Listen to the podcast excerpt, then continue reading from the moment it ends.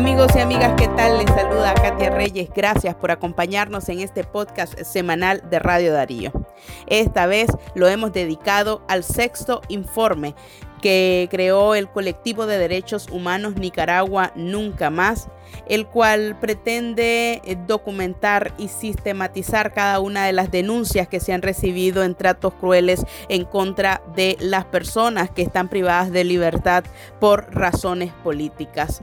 Este informe recibió en su cierre 138 testimonios de víctimas y de sus familiares, lo que corresponde a 22 víctimas mujeres, incluyendo una mujer transexual y 116 hombres.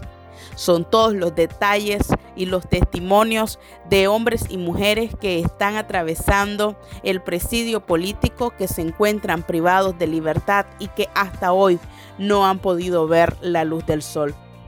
Este observatorio identificó algunos patrones continuos de tortura física y mental, así como malos tratos en contra de personas presas políticas en centros de detenciones. Escuchemos a Wendy Flores de este colectivo de derechos humanos, el equipo que ha elaborado este quinto informe. Privadas de libertad por razones políticas, el colectivo brinda acompañamiento a los familiares de una de ellas y hemos solicitado a la CIDH otorgar medidas cautelares de protección debido a la falta de atención médica oportuna, tortura psicológica, interrogatorios constantes y aislamiento.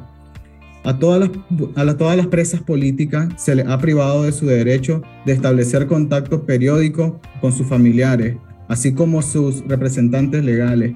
Estas restricciones como aislamiento son violatorios a los estándares internacionales en materia de privados de libertad, así como las leyes nacionales, haciendo especial énfasis en los derechos de las mujeres y colateralmente la violación a los derechos de sus hijos hijas menores de edad a mantener contacto con sus padres.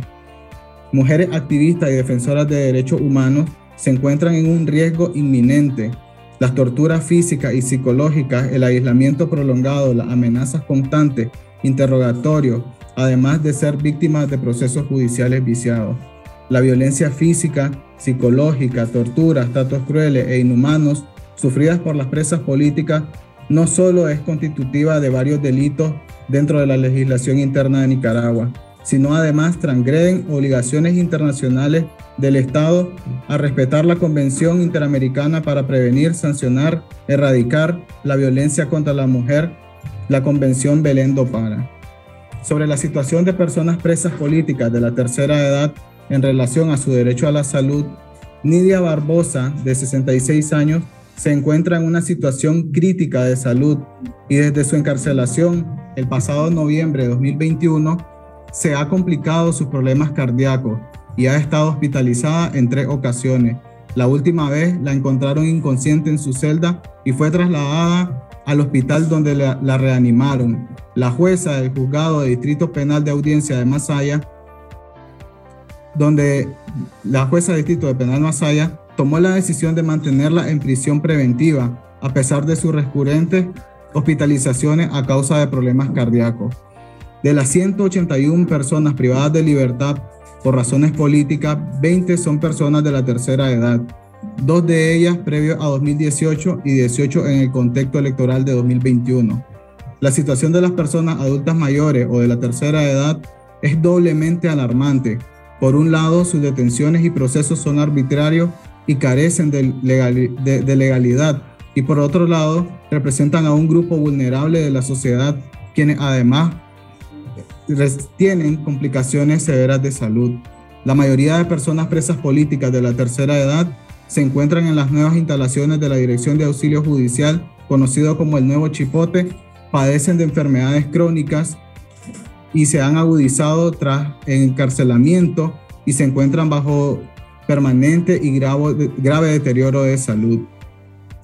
Otro aspecto por destacar es que uno de los derechos que tienen estas personas de la tercera edad es a recibir atención médica continua, lo que no ocurre en la mayoría de casos.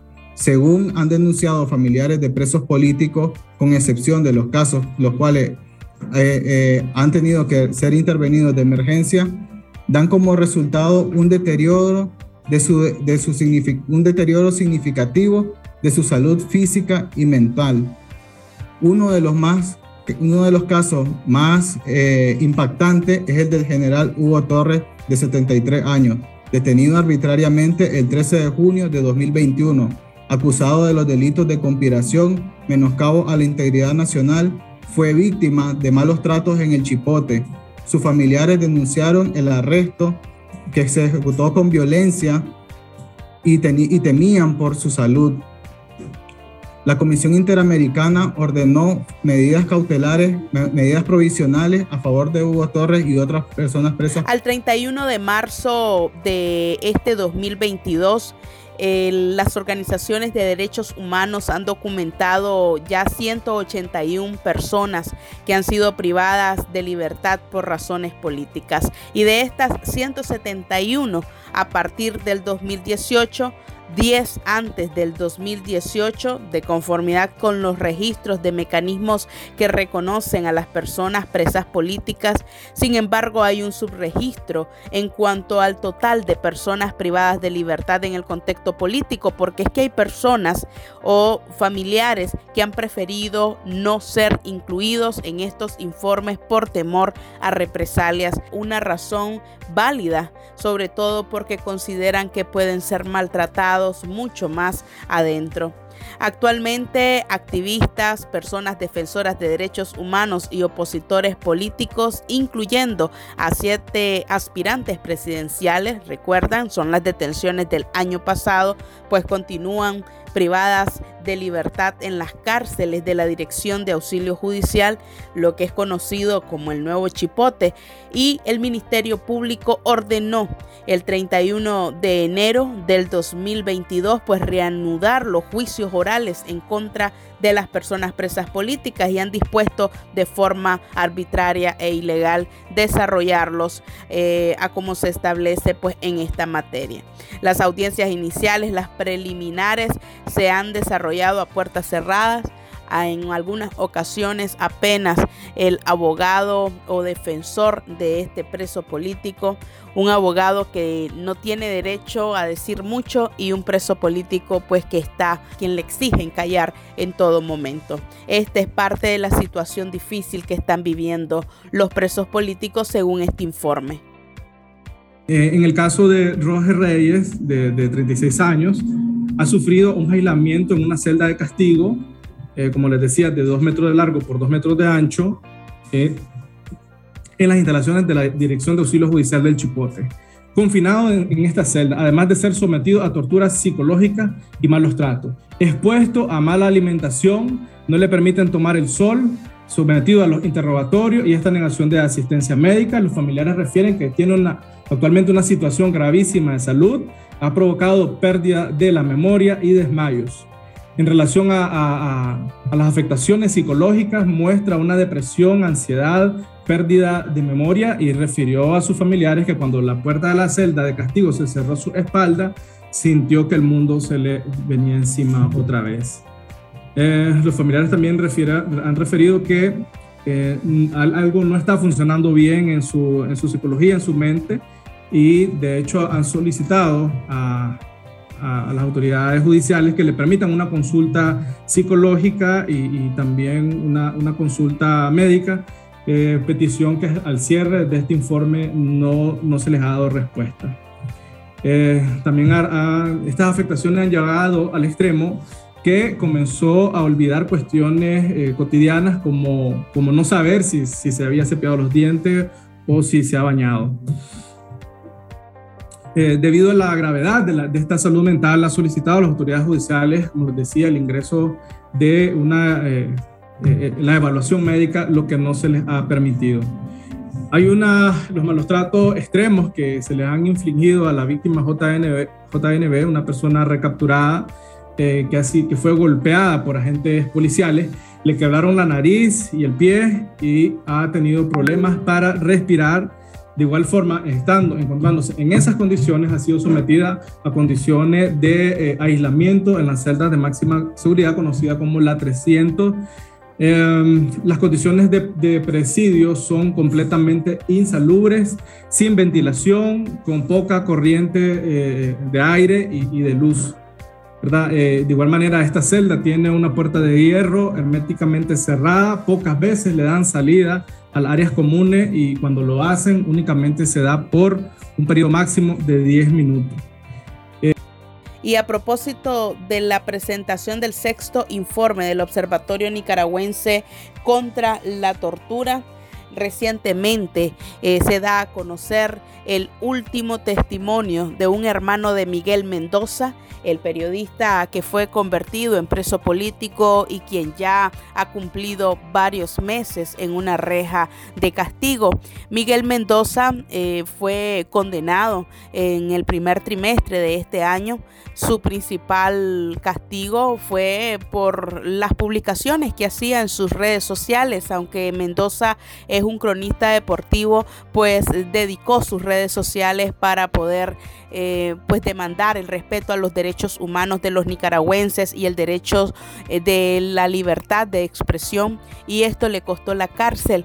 Miguel Mendoza pues todavía se encuentra en una celda de castigo y sus familiares, en este caso su hermano y también su esposa Margin Pozo, han logrado encontrarse con él recientemente y han dado difíciles declaraciones acerca de cuáles están siendo sus condiciones son este tipo de relatos los que abundan en cuando, cuando a presos políticos y a presas políticas se refiere. Escuchemos su testimonio. Su, test que está amarillenta un poco y eso nos preocupa, nos preocupa, ¿verdad? Eh, luego tenemos que eh, la situación de la alimentación siempre es mala, eso, no se va a componer nunca, ¿verdad? Y este el colchón que tiene ya está prácticamente deteriorado, no sirve, no le cambian colchón, no han permitido siempre que se le pase una almohada, cobija, etcétera, ¿verdad? Eh, ahora con esto de las calores de estos tiempos es insoportable, es insoportable, ¿verdad? En esas cuatro paredes eh, la tensión que hay y este lo que el calor es, desesperante realmente, es desesperante y nosotros tenemos temor a que Miguel este, pueda enfermarse más de lo que está. Esa situación de la presión nos preocupa. Y lo otro es de que este, uno, el familiar, cuando llega a ver a su, a su reo, eh, realmente uno quiere abrazarlo, quiere, quiere besarlo, quiere demostrarle el aprecio, el afecto, la solidaridad ¿verdad? La alegría que uno siente verlo, ¿verdad? Por lo tanto, uno hace gestos de abrazarlo, de, estar con él cerca y, luego, pues, este, en el caso de, su señora, pues igual demostrarse cariño y, esas cosas, cosas normales y naturales que, eso en esta situación es, es, comprensible. Eh, sin embargo, eh, llegó un policía, aunque sí hay policías fuera de donde es la visita, pero no están al tanto, están de espalda o no están pendientes tal vez de la situación que se está dando en el momento con el reo y los familiares. Sin embargo, llegó pues un policía a, decirnos pues que no hubieran abrazos, que, que, se, que, se evitara pues esos gestos de abrazos y cosas. Eso significa entonces de que hay cámaras que están viendo ¿verdad? lo que está ocurriendo en el lugar donde se está con la visita y eso es, eso es indignante. Yo creo que eso no, no debe de darse. A ver, es un momento en que eh, se le da al reo para que esté con el, con el pariente, con el familiar y eh, los gestos de cariño y de amor que, que se tiene entre el familiar y el detenido o, la pareja igual, hombre, yo creo que eso deberían de, no importarles. Yo creo que, está sobre, eh, sobre, sobre todo sentido común, es inaudito que, lleguen y quieran coartar esos gestos de, de, de cariño que se tiene entre el reo y el familiar. Eh, y eso significa, como, como explicaba, que hay alguna cámara que, que están allí realmente en la, visita no es totalmente, eh, pues, a ver, familiar, a ver, no, no, no, no, no logro entender el por qué se portan así, ¿verdad? Pero bueno, este, hay situaciones bien difíciles. Miguel sigue con la fe en Dios, sigue con la fe en Dios que pronto va a salir. Su fe y su fortaleza eh, son increíbles, son increíbles. Eh, no se arrepiente de nada porque no, no ha cometido ningún delito, ¿verdad? Este, y él pues continúa con, con esa fortaleza y con esperanza en Dios que pronto va a haber justicia en su caso, igualmente en el caso de todos los reos de conciencia. Eh, Miguel Mendoza, eh, sorprendente eh, su, su, estado de ánimo espiritual que, que, siempre ha mantenido. Yo creo que para nosotros es de gran orgullo saber la calidad de persona que es Miguel Mendoza. Nosotros seguimos apoyándole en todo. Eh, creemos que justicia va a haber en cualquier momento, ¿verdad? Esperamos en Dios que esto ocurra. Eh, sin embargo, nos preocupan todas esas arbitrariedades que se continúan dando. Eh, Miguel se sorprende realmente, le hemos comunicado sobre la cobertura que se le ha dado a su caso sobre este, el interés y la solidaridad que han tenido los medios de comunicación, los, colegas, eh, la población misma, eh, la familia. Entonces, todo eso a Miguel le fortalece y agradece también todo esto que, que ha demostrado la gente para, para con él y para con la familia.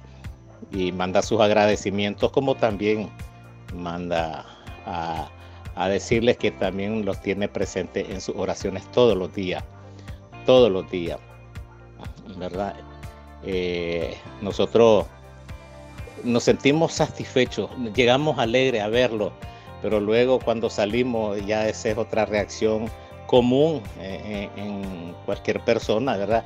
Nos duele dejarlo nuevamente eh, dentro de esas cuatro paredes Con esa incomodidad y con esa violación a sus derechos que cada día se les está dando. Es importante mencionar que la Organización Mundial contra la Tortura junto a la Iniciativa Mesoamericana de Derechos Humanos denunciaron en diciembre del 2021 las torturas y los malos tratos a los que están siendo sometidas 14 mujeres activistas que son defensoras de derechos humanos y opositoras políticas, entre las que se destacan el aislamiento prolongado a las que son víctimas como Tamara Dávila, Ana Margarita Vigil, Suyen Barahona, Dora María Telles, todas de la agrupación política UNAMOS son parte de, es parte de la documentación de hechos graves que están ocurriendo en las celdas eh, del Chipote en nuestro país. Así finalizamos este podcast semanal. A ustedes gracias por habernos acompañado. Esperamos